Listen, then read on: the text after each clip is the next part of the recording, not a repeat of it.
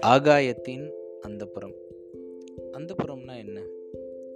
அந்தப்புறம் அப்படின்றது ராஜாக்களுடைய master bedroom அப்படின்னு சொல்லலாம்.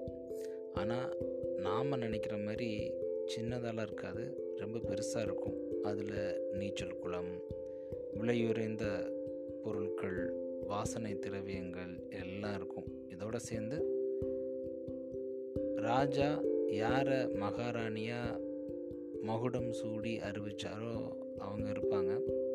ஏனைய மனைவிகள் இருக்கலாம். வேறு நாட்டிலிருந்து சிறைப்பிடித்து கொண்டு வரப்பட்ட பெண்கள் இருக்கலாம். நாட்டிய தாரகைகள் இருக்கலாம். பொதுவாக அரண்மனையை ஆண்கள் பாதுகாக்கிறதில்ல திருநங்கைகள் தான் பாதுகாத்துட்டு வந்திருக்காங்க அப்படின்னு சொல்லப்படுது. சுருக்கமாக சொல்லணும் அப்படின்னா மன்னருடைய ப்ரைவேட் ஏரியா அது வெளியிருந்து பார்க்குறவங்களுக்கு உள்ளே என்ன நடக்குது அப்படின்ற விஷயம் தெரியவே தெரியாது. ஒட்டு மொத்தமாக அந்த புறம் அப்படின்றது மன்னருக்கு கேலியும் கொண்டாட்டமும் நிறைந்த ஒரு இடம் அப்படின்னே சொல்லலாம். சரி இது மன்னருடைய அந்த புறம்.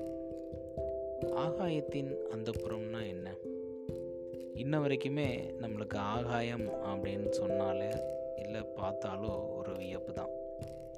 அந்த வியப்போடையே நாம் ரெகுலராக அந்த ஆகாயத்தை நம்ம பார்த்துட்டே இருக்கோம். என்ன தான் இருக்குது அப்படின்னு சொல்லிட்டு.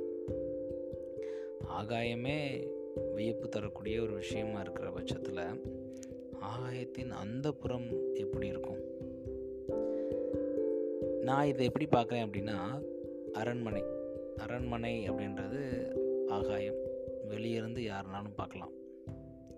ஆனால் அந்த புறத்துக்கு போகணும் அப்படின்னா அதுக்கு சில பெர்மிஷன்ஸ் உண்டு. சில மனிதர்களால் மட்டும்தான் உள்ளே போக முடியும். குறிப்பாக ராஜாக்கள் அங்கே வேலை செய்யக்கூடிய பணி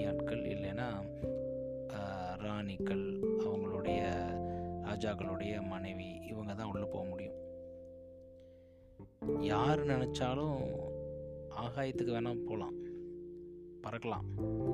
ஆனால் குறிப்பிட்ட சிலர்னால் மட்டும்தான் ஆகாயத்தின் அந்த புறன்னு சொல்லக்கூடிய விண்வெளியை தாண்டி அவங்களால பயணம் செய்ய முடியும். சரி அப்படி பயணம் செய்வர்களுக்கு என்ன கிடைக்கிது? பூமியை தாண்டி ஆகாயத்தில் என்ன இருக்குது அடுத்த கிரகங்களுடைய சூழ்நிலை எப்படி இருக்குது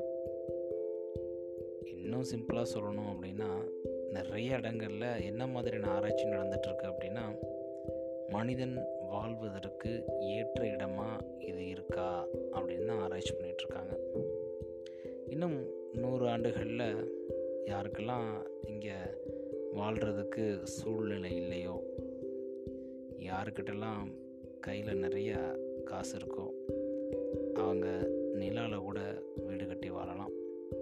வாய்ப்பு நிறையாவே இருக்குது அதைத்தான் நான் ஆகாயத்தின் அந்த புறமாக பார்க்குறேன்.